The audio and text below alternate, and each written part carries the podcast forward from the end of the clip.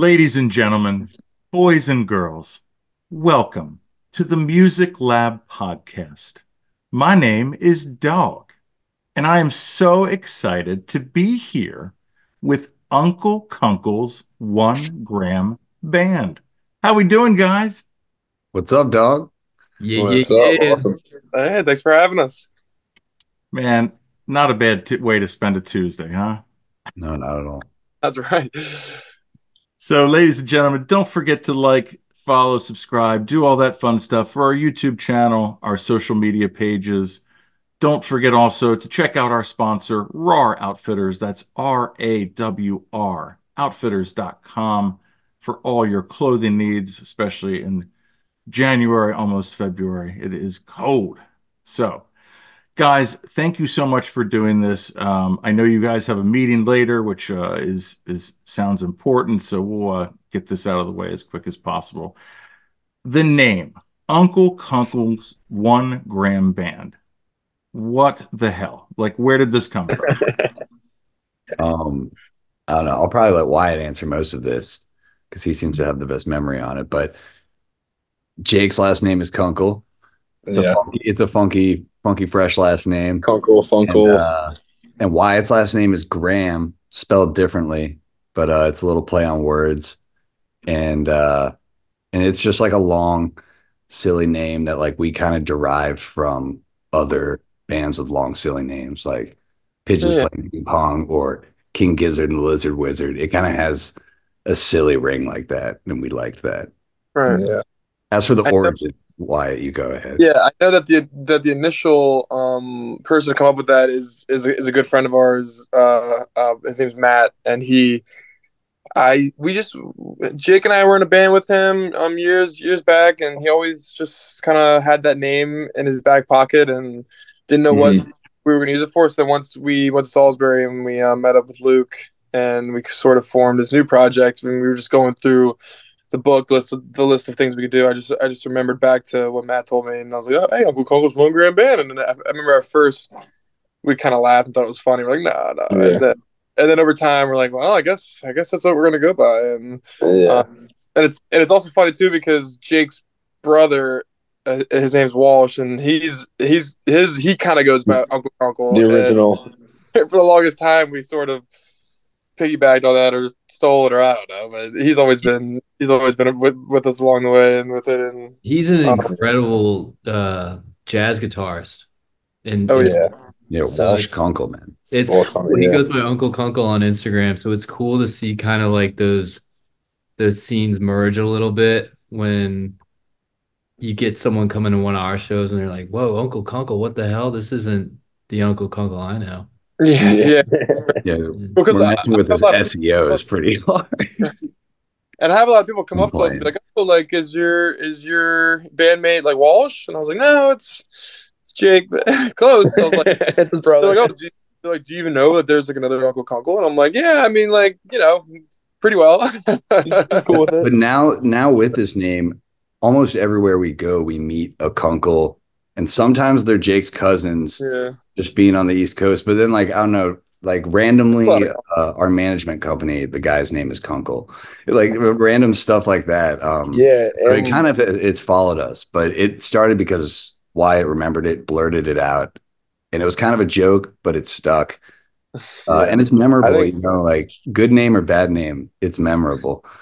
Yeah, I think also too, we kind of used it as like a like a placeholder name. When we were in Salisbury, like, oh, we got to be called something. Like, let's just yeah, we're gonna change it. One Gram Band, yeah, yeah, One Gram Band, and then we'll we'll figure out a better name some other day. And you know, they never came, and we just kept it.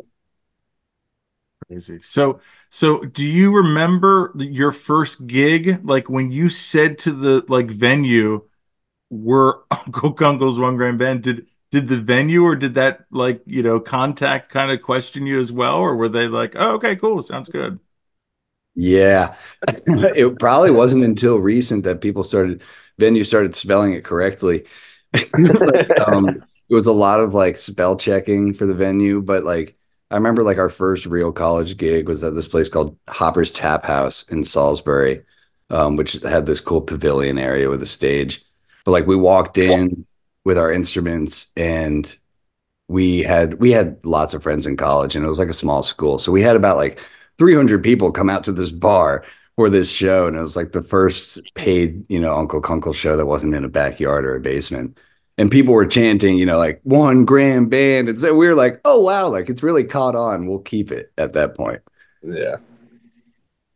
The one gram band chant, I remember. That's what I was like, okay, maybe it'll stick. So let's talk about Salisbury University, because I got accepted there. I almost went there. Um, and I ended up, like I was telling you guys, I lived in Ocean City, Maryland for seven years. So for people who are not familiar with the Eastern Shore, as we call it, um, Ocean City is about a thirty minute, thirty-five minute direct west from uh, Salisbury on Route fifty, which then takes you into Baltimore, or into Annapolis, which then directly into Baltimore. But yeah, so uh, Salisbury, yeah, talk about, like, obviously, you know, playing those shows while you're at school, you know, how you guys kind of like came about as a band, and like, you know, what direction did you want to, you know, was your music, like what direction was your music like when you guys started? Yeah, I I think we had a, definitely we had, um, we, we got lucky, I think, just kind of forming in Salisbury and just having, um, having just like a young crowd sort of at our fingertips, able to like, you know, uh, come out and support us. But yeah, I think, I think our, our, our vision at first was we just, we just wanted to, we were just, you know, in college and freshmen and just wanted to have fun. And I think it sort of started off with, we all knew, you know, the, the, the instruments at hand that we knew. And we wanted to, I don't know if we wanted to form a band to take it as far as we are taking it now, or if we just wanted to just play a couple day parties and have people come out for the free booze and not for us. And then all of a sudden, like, because of that, it, you know, it, qu- it sort of took off a little bit more quicker than than we hoped, because kids were coming out for, you know, to party, to, to, to have fun, to, to just to just live like the college life, and having a band, uh, you know, to play for them was just kind of an, was just kind of an extra for all of them. But then through that, we gained a lot of, you know, we gained a lot of um, friends and fans, I guess. And then we just sort of realized, like, oh, like, you know, people are starting to come out, not just for the free booze anymore. People are starting to come out to actually listen to us. And so I think that's when we decided to have our first, like, paid gig at a, at a bar. Like, oh, let's actually, like, you know, see if we can make money off of this, see if we can do some things with it. But I think being at Salisbury definitely gave us an upper hand with just our our desire to play and just our motivation to play, because we realized that, you know, we're not just we're not just trying to get these bar gigs where people, you know, a couple a handful of people come out, not even for you, just to have just to go out to the bar and have some drinks, but like we were actually playing for like kids our age, like peers who, like, our friends, you know, that went that went to school with us. I wanted to come out and listen to us, not just, you know, just for the college scene. And um, so I think just having our upbringing and college life kind of go hand in hand really definitely um, helped us and helped push not just like our sound, but like also like our motivation to keep on doing it, keep on playing for people, um, especially like kids that are our age and kids that, you know, come from the same. I mean, you know, Salisbury is all a lot of Maryland kids. So once we got out of Salisbury, it made it so much easier to go to places like D C or Baltimore or, you know, Bel Air and find kids that didn't even know us from before Salisbury, but knew us from the band and knew us from listening to us at, like, you know, the hoppers or these house parties or these day parties. And so it's definitely, like, not helped us, you know, get started, but it's definitely helped us even now, where we're seeing kids from college that we never even met come up to us and, hey, I saw your show, or hey, like, I remember you from college. And yeah, it's definitely been it's it's definitely been a, um, a blessing for us, I think, having Salisbury. Tacking on to, like, what you asked about, like, the direction of where we were at, like, we were just some kids who, like, we liked blues music and funky music and, like, you know, which turns into loving jam music. And, like, Wyatt showed me a lot of the jam music stuff, but, like, we got to live together for, like, most of the college years and, like, practice in the same house and stuff. And really, like, we were just playing, you know, Hendrix hits and Stevie Ray Vaughan and Sabbath and Zeppelin and whatever we wanted. But then we were jamming and like doing, you know, longer improvised sections, and people were like kind of weirded out that we didn't sing that much. And we were really just like doing improv stuff, which turned into like slipping originals in, which turned into like playing whole sets of originals. And now like all of our friends kind of know the lyrics and stuff, and kind of keeping the snowball rolling like that. Yeah, we, we were doing some funky covers, I guess. I, I remember the first cover we ever played together that like we actually sounded good, I remember, was um I think it was that Bob Marley song. Uh was, wait wait which one, Jake? I was saying Play That Funky Music, White Boy. Oh yeah, well that that, that was one, one, that remember, was one of the first ones we made. I remember we were in the Nanakoke dorm freshman year, and we I did it was like Bad Fish or something. No, no, it was um it was Blood. Bob Marley, it was uh What was that? What was that Bob Marley song? Um, oh, Jammin'. Jammin'. Oh, God. The vibe was decided that day that we were jamming in the name of the Lord. And I remember, I remember we were in we were in the cabin on like these like I remember we had a, a, a an electric drum kit that came with like the with the dorm, and then mm. we had an acoustic guitar, and then like I don't even know if I had a bass or if I was just playing another acoustic guitar, but we were doing jamming, and then we're like, oh, we gotta take a video of this, and like, at the time it was, she sounded so good, and then now I listen back to that video, I'm like, oh, you know, makes sense those we ever we ever had together. But I remember that I remember that song, for me at least, sparked like, oh, like we can we can do this, you know, like we're doing reggae beats and we haven't even we're only eighteen, never played together before. I don't know, but yeah, that was funny. Yeah, and I think kind of going along with, I think kind of going along with that too, it was uh like when we first started playing, and like especially playing live, like we first started out like, you know, just kind of practicing together and whatnot, and like it was kind of one of our first times like being able to play in a band with, you know, we'd all known how to play an instrument, but we never really played with other people, and you get like that kind of speak for you yourself know, connection. We weren't even good. Uh, yeah, but uh, but um. Like, I think I think just the improvement that we've all had just just since that first practice in that dorm room, doing doing jamming and doing like Black Sabbath covers, like I think we yeah. all have grown so much, and it's, it's it, it is kind of funny to think back to like some of those recordings, Jake, I think, and like, yeah. and, like, well, like, a, like lot of, a lot of college kids just listening to The Doors. that, that, that's what a lot of it was, was smoking a lot of pot and listening to The Doors over and over, yeah. and, over again. Yeah. And Pink Floyd's Animals. For real. Yeah, it's I pretty- remember I remember in college when I got into The Doors as well, and like when the first time you listen to the end, like it's just, it'll blow your mind. Oh yeah. Like, it'll absolutely yeah. blow your mind. And it's the last song on the album, so that's what it, that's what they leave you with, which is just the beauty of that band, you know. But so what were your each individually favorite cover? Like, what was your favorite cover to play um, when you guys were starting out just doing covers? It would vary. It would vary by each of us. I, I would say mine. Was, what are you going to say? Some, some, some, some blues. Yours is like a Jimi Hendrix song, Luke. I know. Yeah, dude. Mine was Hey Joe. I loved doing Hey Joe, and the guys hated it because it's like, you know, five chords the whole like, time. But it's a I great remember, tune. I remember I loved playing uh, First Tube. Oh, yeah. You know, we, we, we played it pretty early, I feel like, which definitely sounded more on the sloppy side. But I remember I just loved loved playing yeah, that. Yeah. That was one because, like, people didn't really know Fish tunes. Yeah, no one knew. No like, one knew what it was. Like, what the fuck is this? Oh, sorry. Can we curse on this? I'm sorry. I I remember... I remember we covered the Drake and Josh theme song at our first oh, yeah. At our Once. very show. One time. People love that. I was very against and, it. And I loved it. I was like, because yeah. I, I used to watch Drake and Josh, you know, I'm sure we all did as a kid, and I remember I don't That's even know what pick? I don't know why we thought of that.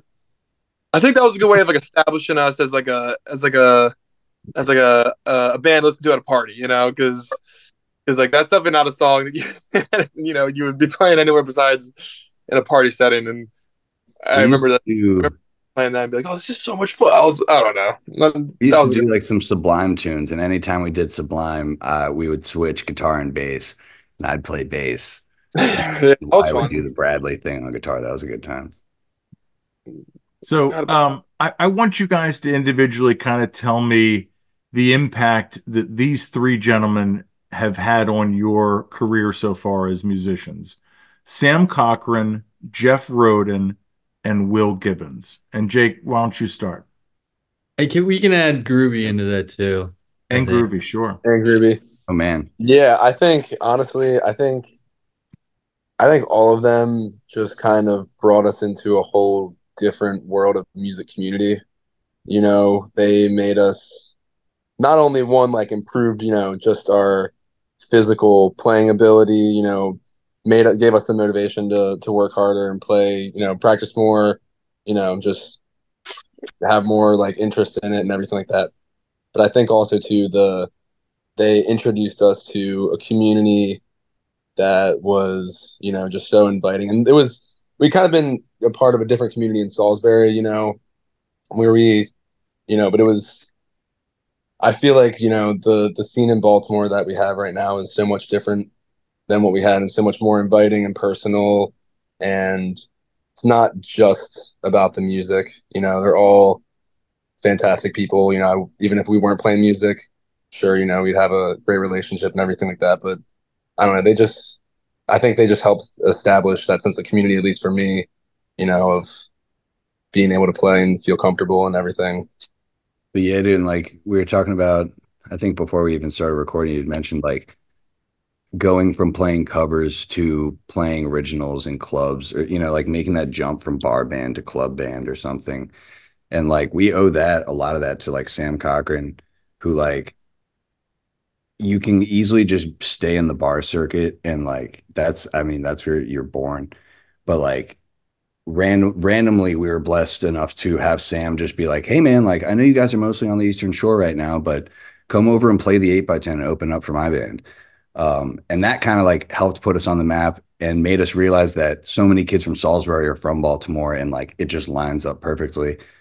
And then we get Jeff, because now we're playing these bigger rooms and we kind of need some more sound. Uh, the power trio thing can go a long way, but you have to be a pretty good cat to, to, to hold down a power trio for four hours a night or something, you know? So uh, having Jeff like completely boosted our sound. And then our friends that were already coming were like, wow, now you got keys. You guys sound freaking crazy. Uh, and then I think like, you know, a handful of months later, we get Groovy on the kit. We're doing two drummers. And uh, and now we're a five piece with like a booming sound. Um, so it's been like a pretty fast, expedited jump. But like we've been in a process of kind of like we've been playing these songs for a long time. And now like we have Jeff to teach them to. And now Jeff knows them. And now we have Groovy to teach them to. And so like it's been a cool process of like watching everything grow as the band grows too. Mm-hmm. And also real quick, just to throw in there, like I think when I too think of, you know, everybody individually, like, without any of them, I don't think we would be at all where we are right now. You know, every single one of them, whether it was getting us into the, you know, introduced into the scene, like Sam or Will, you know, like just needed to talk about, you know, Will. Yeah, really. how much how much Will does, because he is the uns- unsung hero of the band. You know, just yeah, how Will, much Will effort really and time he puts into everything. Um, and then, you know, just I think it was just what we needed, and I, and I don't. And I think, you know, without everybody, we, there's a possibility, you know, me, me, Luke, and Wyatt are still playing, you know, at a at a bar or whatever, doing, you know, anything. But I think the the level that we're doing it at, and you know how much space we have to still go from there, I think is, you know, can be mainly go towards, you know, Matt, Groovy, and or Groovy and Jeff and Will, and I like everybody and all the work they've done. Yeah, it, it, freaking Will Gibbons, man. Uh, he's the only manager I've ever had, but he's he's fantastic at what he, he does. He's and a like, workhorse. I don't know. I don't know how he heard about us or got interest in us. Like, and, and it also comes from like once we brought Jeff in, we all of a sudden had this like uh this generational mix where he's like a couple years older than us, and so is Will, and so like we have like young people in the scene and some people who have been in the scene for a couple years more than us. Uh, now, like, and it's kind of gelled into like this nice network and team of like, uh, I don't know, like uh, apparently Matt and Jeff see something in us young guys and like something good going, and they're they're really helping us, you know, keep it snowballing and stuff. So that's all it's really been.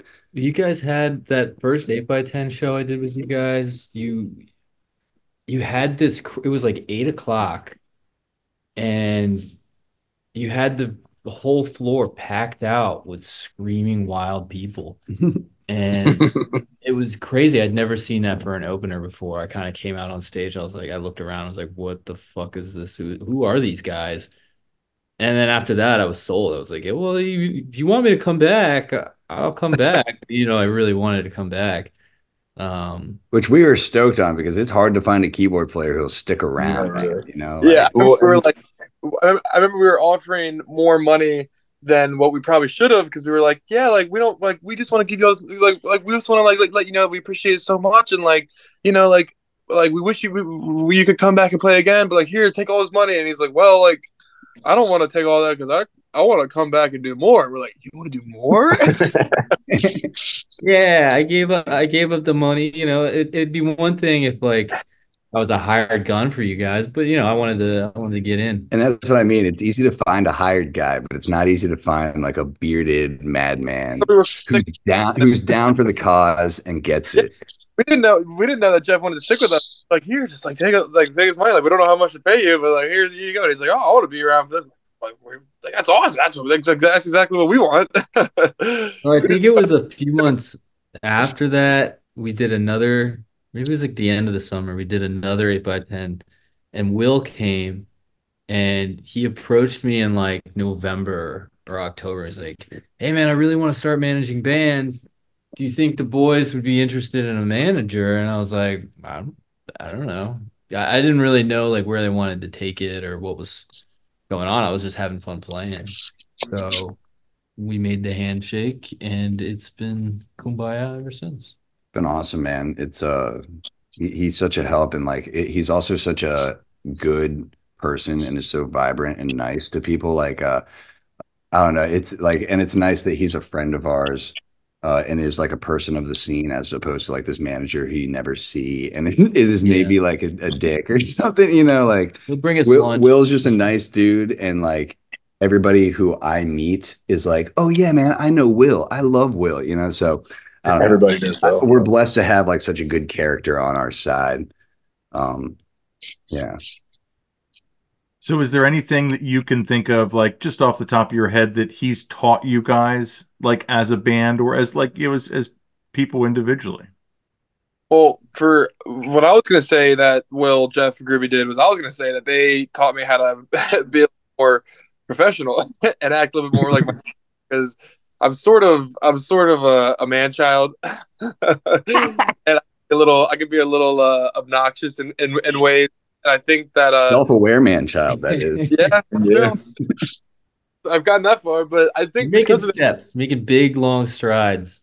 Oh yeah, I'm, I'm, I'm, or baby steps in order to get to where I'm supposed to be. I don't know, but I think they've definitely, I think they've definitely. Uh, definitely have made me act um just act a little more professional, and just and just see a little bit more of like how, you know, just because we Luke, Jake, and I came from college, and we we were sort of just broke college struggling college students, and we reintroduced to like, you know, the real world, and it was a little frightening, and especially with, you know, th- with music, which is something that we had to sort of discover ourselves, and like in, in terms of like being like doing it professionally. And and now that we have sort of now that we have Jeff and Groovy and Will, it's definitely like it's definitely given us a something to look towards, and something to sort of use to like um you know, allow ourselves to grow.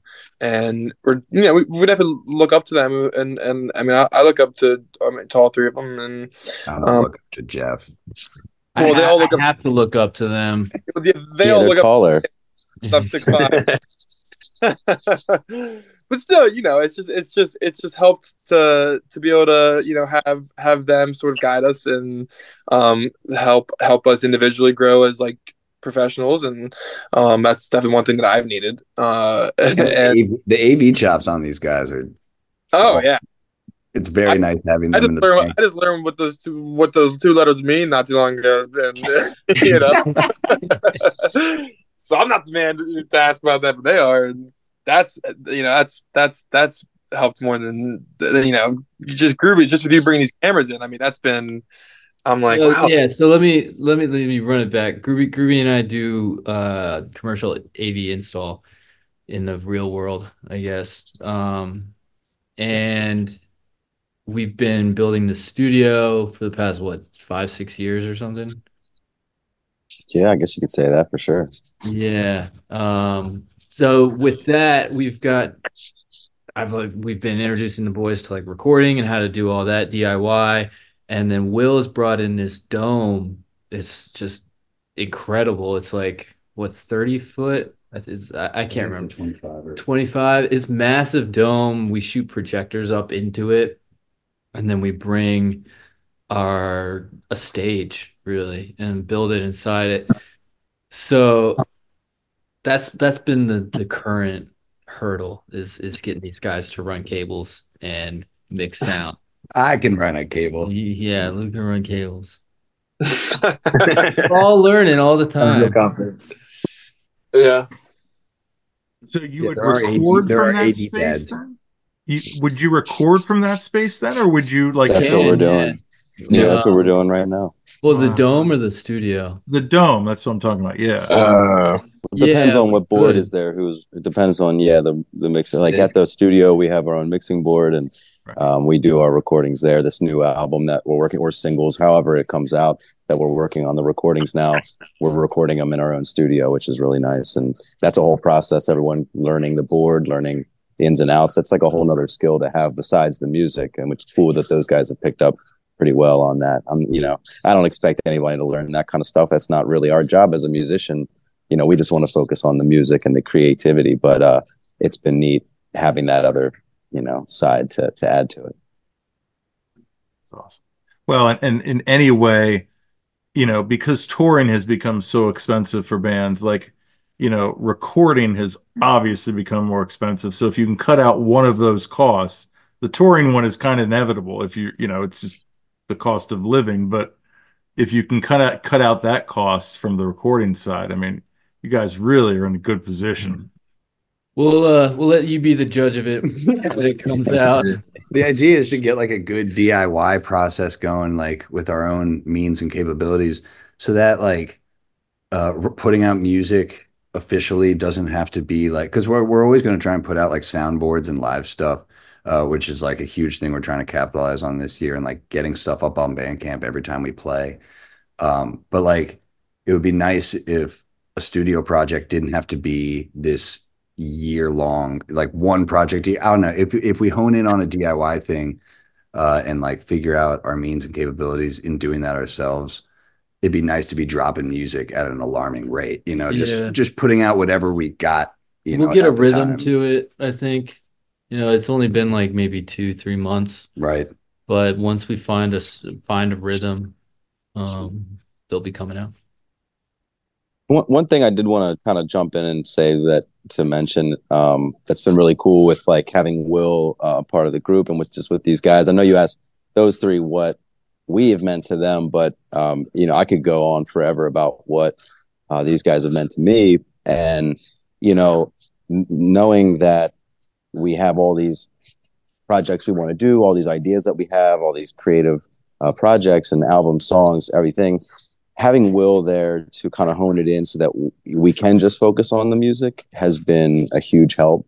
Um, and, and those guys, the, these three guys and Jeff, playing the music itself has, it's like um, re-energized me coming from another band where we don't, we hadn't had a manager. We are finally now uh, another rock band that Jeff and I are in. Coming from that and doing all that work ourselves has, we've learned a lot from that process. And now coming into this band, I've, a lot of that has been lifted off of my shoulders and I've felt this, this freedom to play again. And um, it's really re-energized my playing and just my life in general. And so I'm very appreciative to even just be in that position. So even with all that extra stuff that we're doing, it's super cool. But just getting to play has been incredible with these guys. So just wanted to throw that in there. I agree, man. Uh, these these guys gave me a, uh, a second lease on music, really, because it was getting to a point, especially the pandemic hit, and it was like, man, I gotta get a job. Like, I can't keep doing this. And it was like these guys came along and picked me up, dusted me off, and said, "No, Jeff, here, come along." It was it was awesome. I'll be forever grateful. Oh yeah. Oh, I love hearing that. That's cool. You said that a couple times too.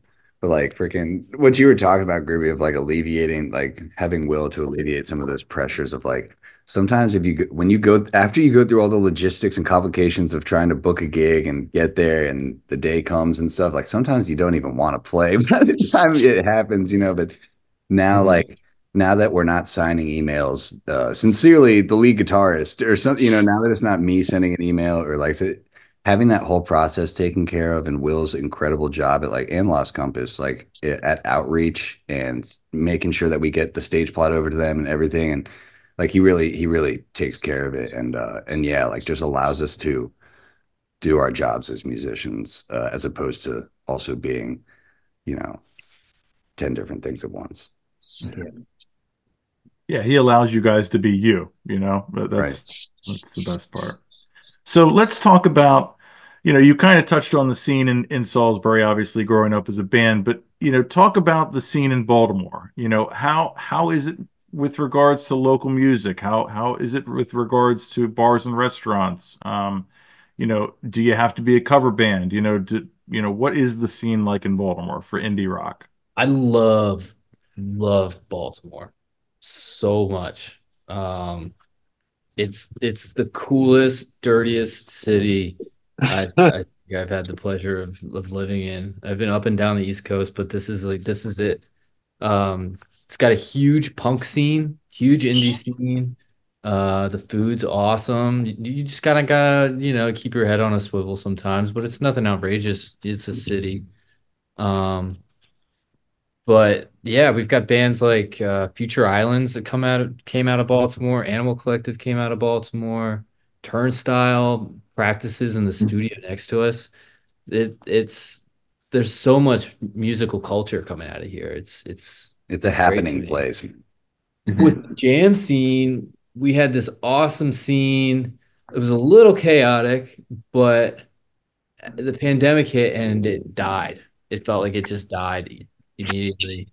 And then Sam Cochran came along and like almost single-handedly rebuilt it.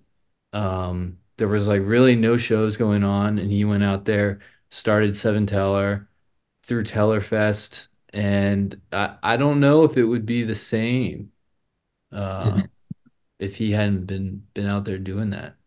You know, Groovy, what do you think?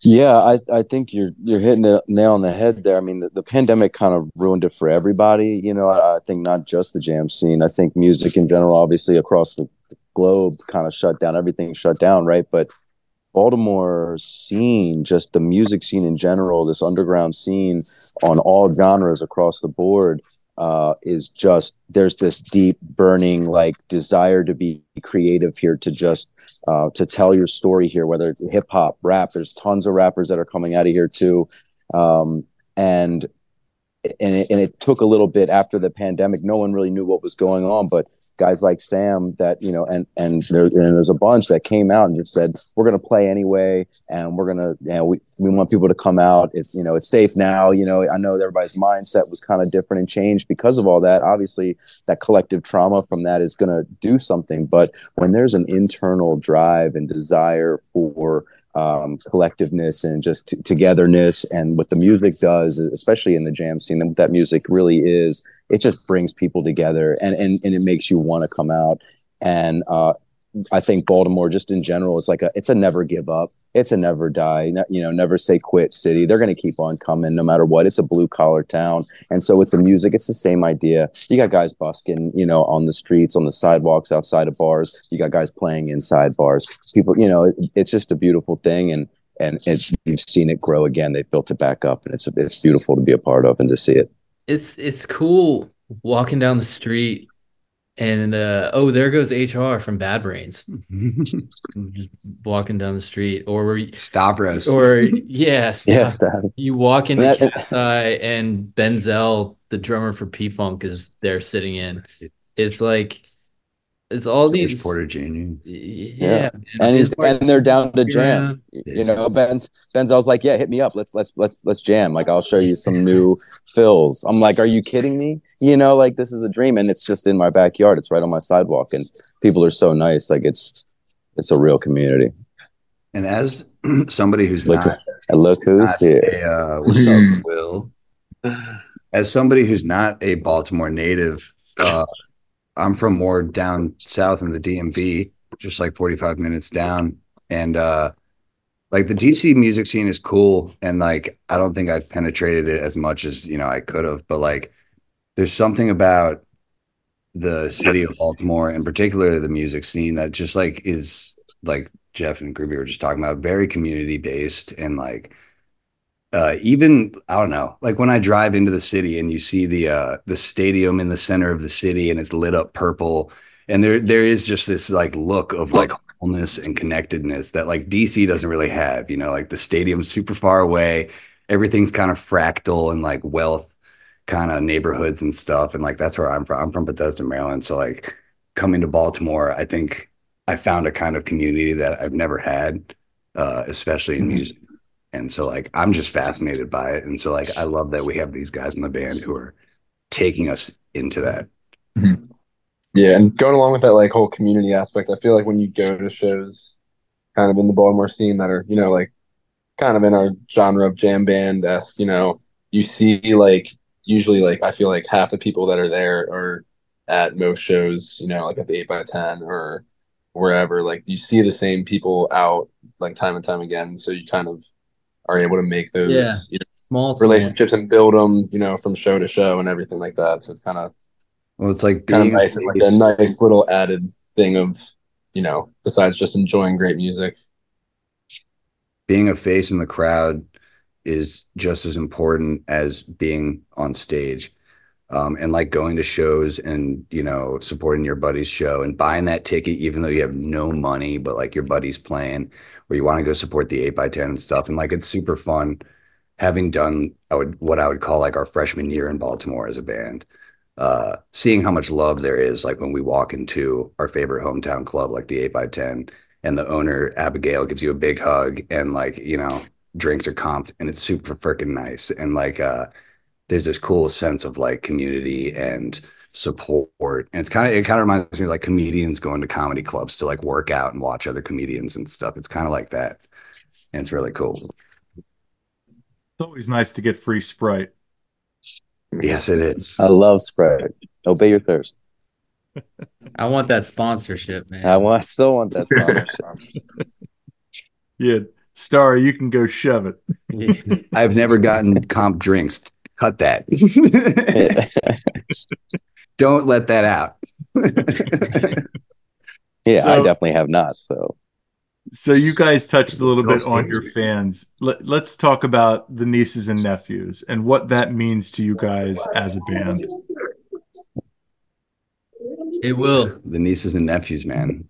What is there not to say? The nieces and nephews, I, I guess, are uh, like, they're our fans, but, but there is like a, I don't know, there's like a core, there is like a core following, like good friends. And just sometimes, you know, we do have like a, now like a little core of people that we did not know too long ago who keep coming to shows and, you know, now are part of, a part of, you know, our, our little family that we have going. And the idea is, you know, to keep these people coming back or coming to multiple shows a month, you know, if they really dig it. Uh, and it's cool to see. But it was kind of started, I guess, like when we were at Salisbury, me, Wyatt, and Jake were all in fraternal organizations. So like at our disposal, we had a good three hundred minimum people who would come out and see us. Um, and we never really coined them as nieces and nephews until like probably a year ago. It was Will. Yeah. Was it, was it Will that created it? Or they came up with it? Yeah. Yeah. So well, do you guys remember, or did you have any shows at university or at Salisbury? Like, did they have any concerts or bands that would come to play at the university? They, uh, Lids, right? They had like they had this thing called Gull Fest where they would book like a, a pretty big act. Like one year, Mac Miller came to Salisbury and played like on the campus. Yeah, uh, but like I don't know, the the the music scene was kind of hard. Like that's why we did the backyards and kind of like played until the cops would show up and take the keg. It was because there used to be this venue. Like I don't know, we would talk to people downtown, and I would say there used to be a venue. But then, like, it, it was like a D I Y venue that kept getting shut down by cops in somebody's garage downtown. Uh, and then there was this place that opened like our junior year called Revival.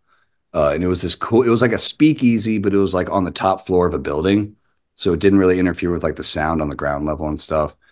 Uh, and we threw like two or three pretty wild shows there where people were like breaking glasses and standing on top of tables. And, uh, and then, two years later, like I think they shut down because I, I don't know. So we didn't shut it down, but it got pretty yeah. crazy there. Like, cause it's a college town and college kids, no matter where they go, are going to act crazy. So Salisbury doesn't have a ton of like live music venues.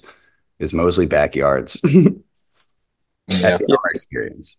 Yeah, but I think Salisbury is definitely a place where we establish the nieces and nephews, and I think that like the nieces and nephews, like just like just like the people that come out to all the shows, are just like so important, they so important to to to just our beginning and just how we you know how how we came up, and just they were so important and just our our, our motivation to play and just um just like our desire to play, and and also I just they're all just. The nieces and nephews are just the most craziest, in a good way, people that I that I've ever met. I mean, there's some mm-hmm. of the just wild, fun, and kind and caring at the same time people.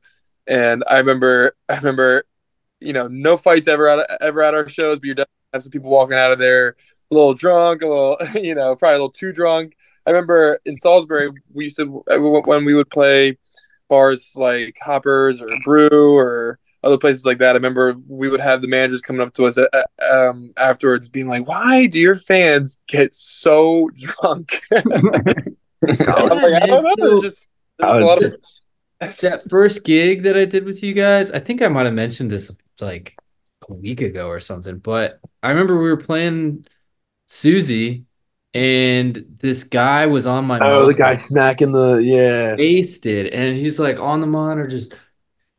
smacking it, and it went out, and the monitor went out, and I was like, dude, what what are you doing? Like, this is my home club. This is where I come to get away from the world, and he's just out there smacking on this thing. And that that's when I knew you guys had something special. Yeah. By the way, I was uh, I was at that show, I'm pretty sure, at the Eight by Ten. So I, I, I was a, I, I was a niece and nephew before I was an uncle. Uh... It's the background. The background on my computer is is the sh- first show we played with Jeff, and Groovy is like in the Groovy's in the crowd, but he's spotlighted like in the crowd. It's pretty cool. By the way, dog, I really like the um, Lady Justice in your background. I'm leaving my government building right now, and I see her everywhere. Well, I told them, I said, you know, at one gram, I had to do something with scales, and this was the uh, best thing I could find. Hey, there it is. I like that. It's never short you. I got to do something. So, uh, so guys, I know that you recently played, or you opened up for um, Dogs in a Pile at Union Union Union Stage. Is that what it's called? Yep. Yeah. Yep. In D C. Um, talk about that experience, because I got to meet those guys too back in December. Um, yeah, like sh- share that experience with our audience. Yeah, it was great. I mean, those guys are those guys are really the the, the dogs are a bunch of guys. Uh, Yo, Groovy, can you mute? And that was the show, and that was the show that we were looking forward to actually for for for a good amount of time, just because. We we've all kind of had our individual, you know, times of crossing paths with, with with uh with the dogs boys, but we never um we never got to play with them or really uh, you know play a bill with them. Besides, maybe um at this festival called uh, Ramble um a couple months ago, it was we were we were together. We, you know, we just crossed paths with them there. There was there was other festivals that we sort of crossed paths with them, but yeah, we were we were look, we were um looking forward to it because those guys are definitely um they're on fire. Real deal, man.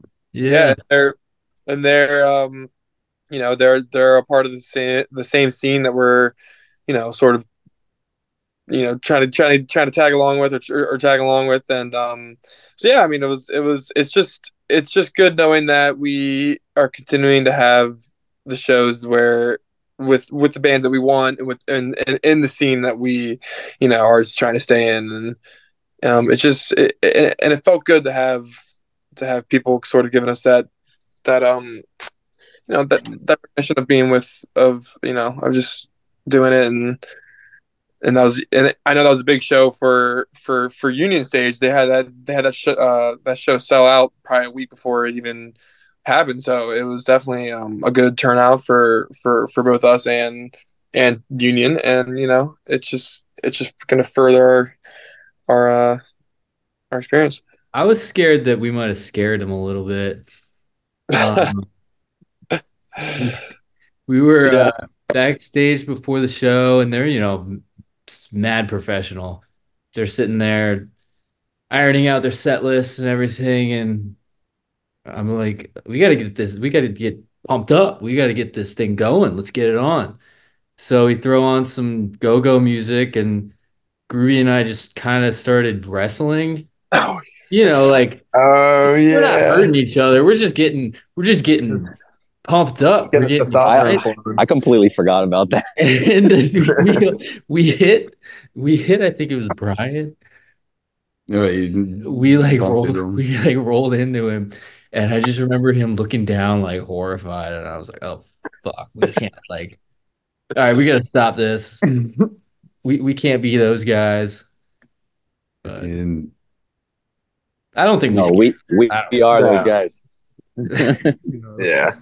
Yeah, yeah, but yeah, but I mean, they were a lot of fun, and you know, and we just hope that we're that we're going to be able to work with them more in the future. You know, I mean, I, I know that they're just going to keep going on a, on a trajectory going up, and I think we're kind of got a lot of momentum too. So hopefully, you know, we get to cross paths at bigger and more venues.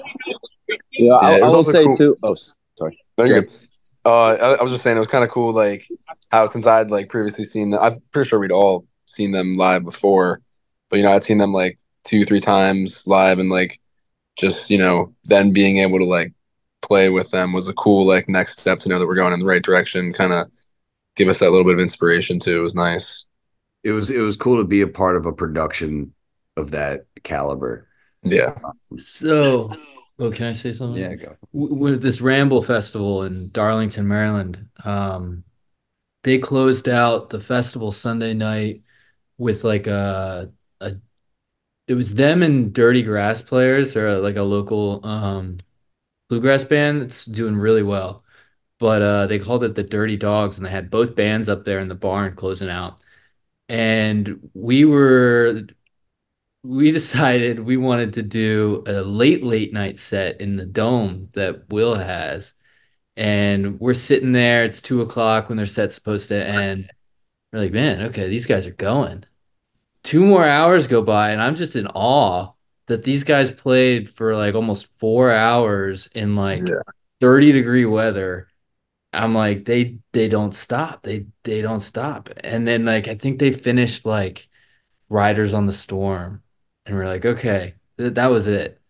And then they go for like Shakedown for like twenty minutes or something. It was it was insane. They not only are they super professional, but they're extremely talented. Yeah, and, can I, and can I just, jump in oh, on, yeah, on that? Please do, Will.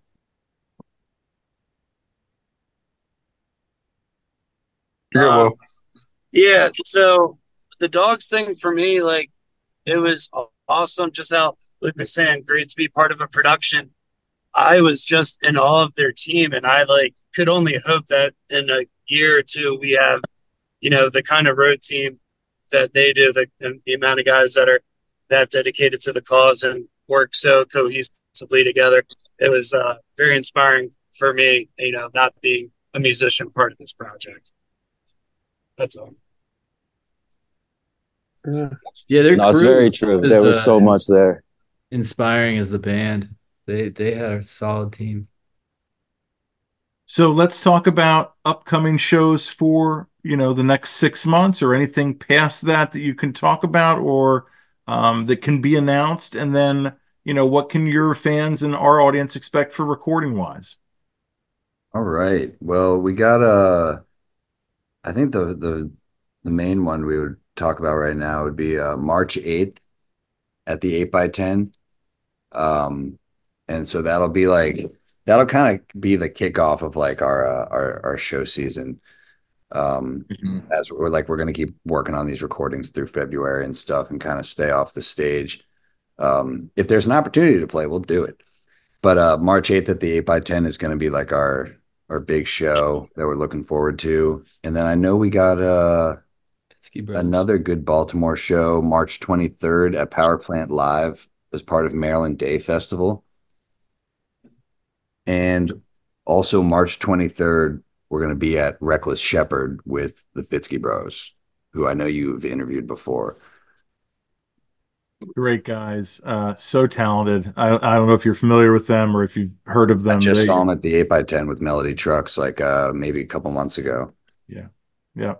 Yeah, they're they're killing it. They're down in Florida, I think, right now, um, doing a little mini tour with with her. So, and even though yeah. they're not related to Derek Trucks, they look like they could be. They all look like Derek Trucks. So funny, you're right. Dude, I was so yeah. confused. Then we also have um, we, we are uh, yeah we're definitely in the process of, of doing a lot of uh, a lot of recording, you know, in the, in the studio doing D I Y stuff. We're Um, looking forward to getting some some singles out. Hopefully, work towards uh, an E P release. Um, just just getting as much out as as, as we can. And, you know, like we we we we focused for a long time, you know, as we as we wanted to on um, the live perform on, on the shows and making sure that you know we're we're we're doing enough live and we're, and, and and we're and we're playing once a month or you know however much we can. But now we're definitely getting it ready. Just, just get a lot out on um, Spotify, Apple Music, um, hopefully Bandcamp if if we can get together um, some some live stuff. So yeah, so, so definitely I would say just just keep on the lookout for for some for some singles um, and hopefully working up to an E P. And yeah, and we're just gonna definitely just gonna try to keep keep on pressing record and seeing what we can get. So I want to talk about four songs that you guys do um, in particular. Um, first, Something on Her Mind. How did that song come about? Um, like the evolution of that song. I would love, I'm fascinated by. Okay. Something on Her Mind. Uh, a lot of the songs, I don't know. I don't know where to start on this one. Like well, Something on Her Mind was really like, I think it started out with a Wyatt bass line. And no, it, I remember. I remember what it was. Okay, I remember. I remember that I was. It was one day at college, our senior year. I was, I was downstairs in our basement, in our in our practice room, and I was just. I remember it was one of those days that you were just upstairs practicing. I was down. Keep it brief. Keep it brief. No, it's okay. I remember I was downstairs, and I was downstairs, and I and I was practicing, and I, and I like learned like a bass, and I. you know, came up with a bass line that I liked. I was like, oh, this is really cool. And I was like, I want to show Luke. And I remember I ran upstairs. I was like, Luke, Luke, look, look, I got this bass line. And he goes, wait, like before that, let me show you what I just came up with. And then he showed me the melody line, the do do do do do do do do do do do do, and and I and he showed me all that. And I was just sitting there like, whoa, like mind blown because I was like, he's like, all right, like show me what you have. And I was like, okay. And I showed him, and it was and it was this it was bass line that I just came up with. And he's like, and then I was just like. And then we just kind of had that moment of like, wait a second, let's do it together. And then we did both of those lines together, and it was, and that's what the song is now. Like that's that's the instrument. That's you know, and it was just really funny how I came up with that and you came up with that, Luke, at the same time, but in different parts of the house. And then we just kind of came together at the same time. We're like, look at what we have. And I don't know if we were like, I don't even to- remember that, but that's a pretty cool story. I like it. Yeah, you don't remember that? Again, I remember lyrically. Lyrically, it was called. Uh, it lyrically now, like the whole. It used to be called Susie because it talks mm-hmm. about this, this character Susie. Um, but oh, bef- way before that, it was uh, it was called Hedgehogs, uh, and yeah. the only lyrics was Hedgehogs. Hedgehogs uh, are friends. Yeah, it was such a stupid. It was yeah, it's Hedgehogs are friends. Hedgehogs are friends. Yeah. Uh, but, but then, like, I don't know, it, the lyrics of that, like, I don't know, they follow the story of like this this rundown girl around town named Susie, uh, and like the I think the idea of it is like that. I don't know, on the Eastern Shore, like in the city of Salisbury, in certain areas, there are these these rundown looking uh, people, and and you know they're hanging by the the payphone that doesn't, it's not even connected to the thing anymore, and like you know it was kind of like. We're just writing about somebody that we had seen and that somebody who lives in any city has probably seen, which is like, you know, that that Susie character, that old Suze, you know, you see her at the liquor store and she's, uh, I don't know. Nobody knows well, what she's up to. I call but her, she's well, always got something on her mind. Yeah, I, I call her Tammy in Baltimore. Yeah. Well, look, and look, I, I remember we had different lyrics for that, but then I remember like after a show one night, we like got into an argument over like, oh, like, Like, why can't we just write new lyrics? And and then uh, and then I remember you were like, fine, like, you want new lyrics? Like, you do it. I was like, fine. We took, yeah. we took a huge break from the song. We were like, this song sucks. like, yeah. lyrically, like, it's. And, but I remember you were like. Remember one day like, we just, like, we crapped out a bunch of lyrics. Uh, yeah, I remember like, I you know what? We're not changing them. This is how it's going to stay. Yeah. Yeah. yeah. And, and I remember I, I remember I sat down and, I, I, and, and like, in like five minutes, I'm like, here, here's your lyrics. And it was, the, it was that first verse. And then you were like, ooh, like, that's not bad. And, and, and I remember you took it and you're like, and you wanted to write lyrics too, but like, you didn't want to like override what I wrote. So then you wrote the second verse. And I remember yeah, kind of just like traded it all verse for verse. And I remember like, uh, I remember it was, I don't know. I, I like, I remember like still after writing those lyrics being like, oh, but it's not really about anything attached yeah. to our real life. It's about like uh, this fictitious character that is an observation of our surrounding. Yeah. yeah. But that also taught me that like, that's fine. That's, that can be what a song is. A song is like a time capsule of right. uh, an area of which you were. And for us, it was like writing songs about the surroundings in Salisbury, uh, right. which happened to be like a lot of scroungy, sketchy people. So then what about Find Myself? I want to hear about the story behind Find Myself. Wyatt, take it away. So, fi- so I wrote Find Myself um, back in um, twenty, I guess it was twenty, this was twenty twenty-two, I guess it was two years ago. Um, and I wrote it about a uh, an ex I had and I...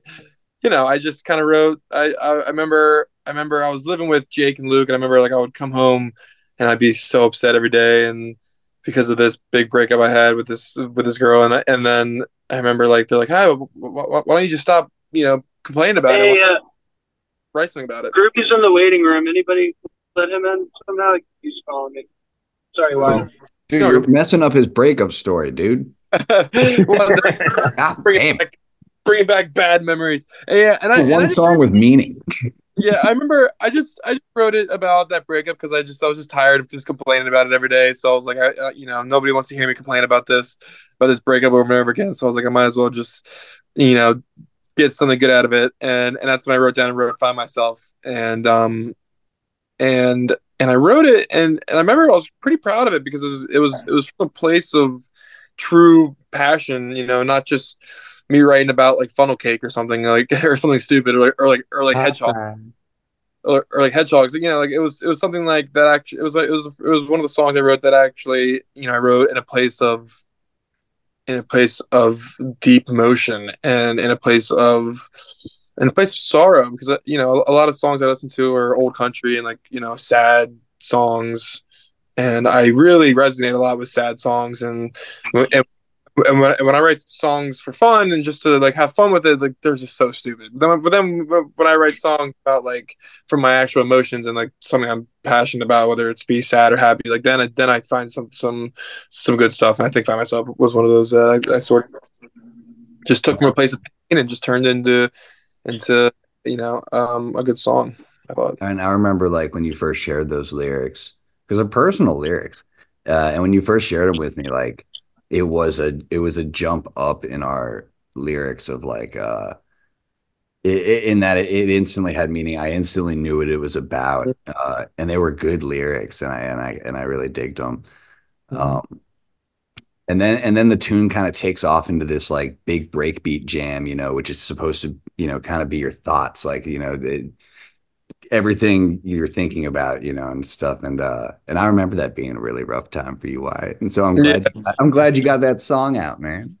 Well, I mean, like, and also like I've I've um I've always been I've always thought that's important to write about your own experiences, you know, it's and, and, and what better than a breakup, you know, and like lately I've been, I've been thinking about songs I want to write. And a song about a breakup? You're kidding. I know, right? But like, you know, I've been thinking lately about, about the songs I want to write, and I'm thinking about like, you know, like I want to write this song, but have I experienced that truly? Like, like, for instance, I want to write a union song, a song about a union really bad, but I've never been in a union. And Luke, you you have, so I'm like kind of breathing down. I'm kind of breathing down your throat, like or down your neck, like write, write like, a union like, blues, man. You write a union song. Have I really like, experienced like, riding on the storm? Union I mean, I can, I, I can attempt it. It's not going to come yeah, from a experience. It's just going to come from what you know. It's going to come from King Harvest, you know, from from the band. It's not going to be my own experience of a union. It's going to be. um something else so i yeah, i think it's super important to, to write about like and you know same same with Susie like Susie or I guess Something on Her Mind like that's that's that's from our experience, that's from us walking around Salisbury and seeing somebody with with you know someone like Susie, you know, and somebody who is just down on their luck. And I don't think we would have been able to write that if we didn't have that experience of living in Salisbury and just seeing that every day. Yeah, you write, write what you know. Yeah, definitely. So what about Pie Fry? uh, so, so that's so that's a song I wrote. Another Wyatt one, dude. It's just a stupid. Yeah, I'm, I'm picking all the Wyatts up. It's okay, all, it'll no, no sense. Before before before you go into this, like with Find Myself, I don't know. Me and Wyatt like were the main lyric and songwriters, especially in college, and like. We would do a pretty good job of like bouncing ideas off of each other and like okay. bouncing lyrics. And we do a pretty good job of like letting each other know, like, nah, man, that's like really stupid or like, you know, that's, that's trying too hard or that's trying to be too emotional or stuff. And it was like, when I heard Find Myself, I was like, wow, that's different. That's like, uh, like coming from somewhere. That's really dope. But then like, when I remember that it wasn't that long ago, he came in the room with Pie Fry. Um, and when we asked him to try and like explain it, he really couldn't come up with a good explanation. yeah. And the song, but the song was so, the song, the song was, I'm sure he won't even give you a good explanation now, but the song is so silly and jarring that I was like, you know what, dude, I know where you're, I know what you're trying to do, and I'm going to trust you to, to we got power this through. And he did it. We so got a story. It just took like a week for him to be able to like, but it's still, there's still, it still doesn't make, it doesn't make sense. Why, why explain it? No, no, no, no, no. I, I know the story. It's, it's about funnel cake and why, right. When you were a kid, you were, uh, you had the, the carnival and you're like, how do fries turn to pie? Yeah. yeah. Funnel cakes aren't made out of potatoes. There's a misunderstanding of an infantile brain. Why you, you, you do it.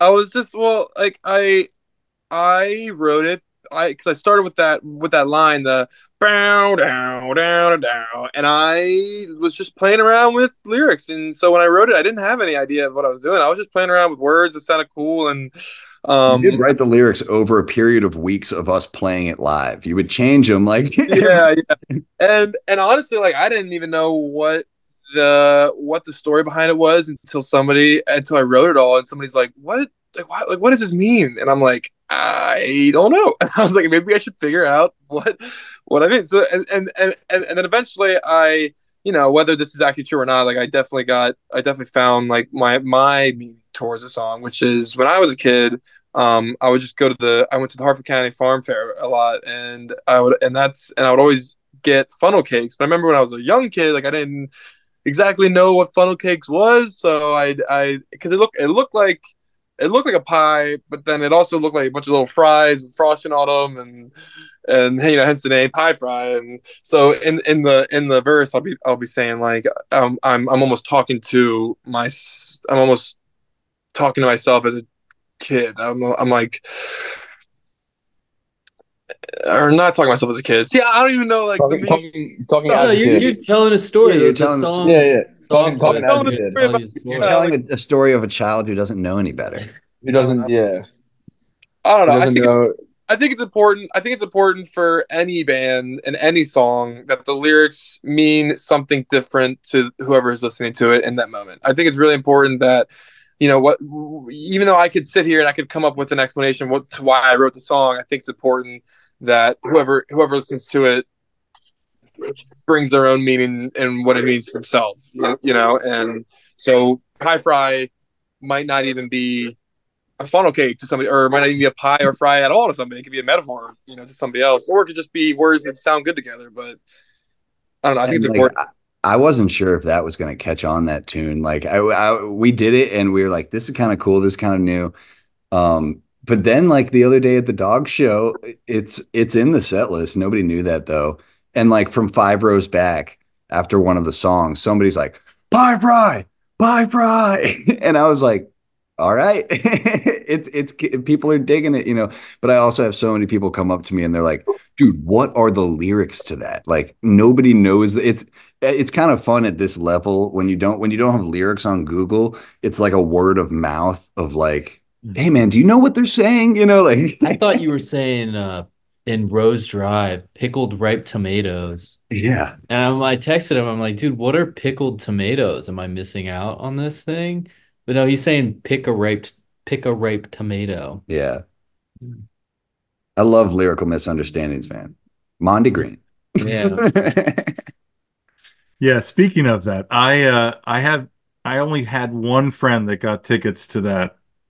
And it's like five hundred dollars for four days. Like that seems a little steep. Yeah, I'm gonna get a payment plan, but I'll be there. Are you going? Yeah, I'll be there. Yep, I got my ticket.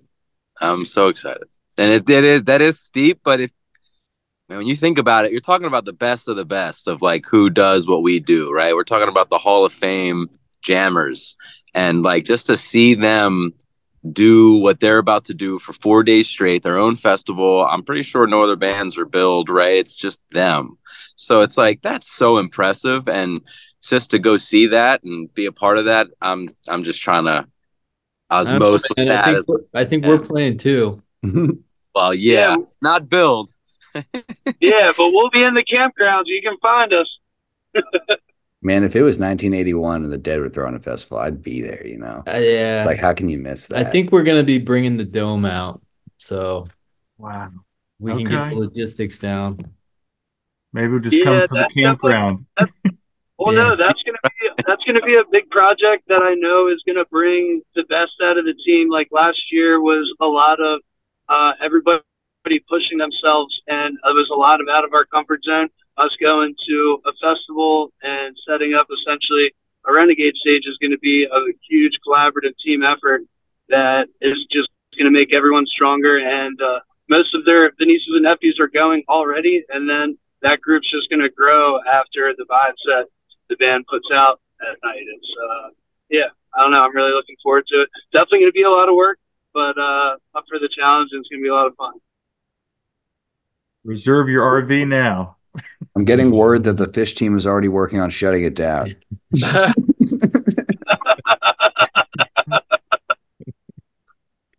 The hell well, gentlemen, this has been so much fun. I hope it's been as much fun for you as it has been for me.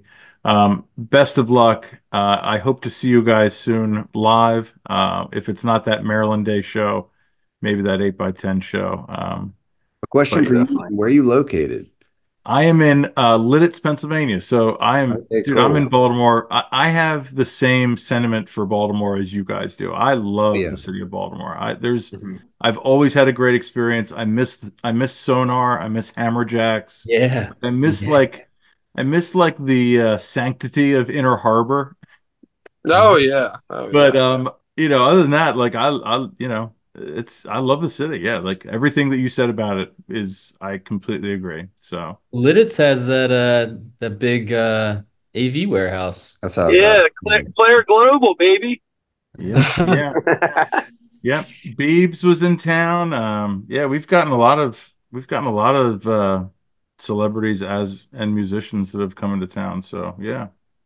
They do a lot of next uh cutting cutting edge stuff up there. It's cool. Yes, they do. Yes, they do. Yeah, it's like a whole complex. And then they have um, their own little like venue called Mickey's Black Box. Um, that's state of the art. It's it's pretty yeah. ridiculous. So, yeah. But anyway, yeah. Again, thank you guys so much, Will. Thanks for hopping on as well. Um, and yeah, guys, go see these guys live. Support them any way you can.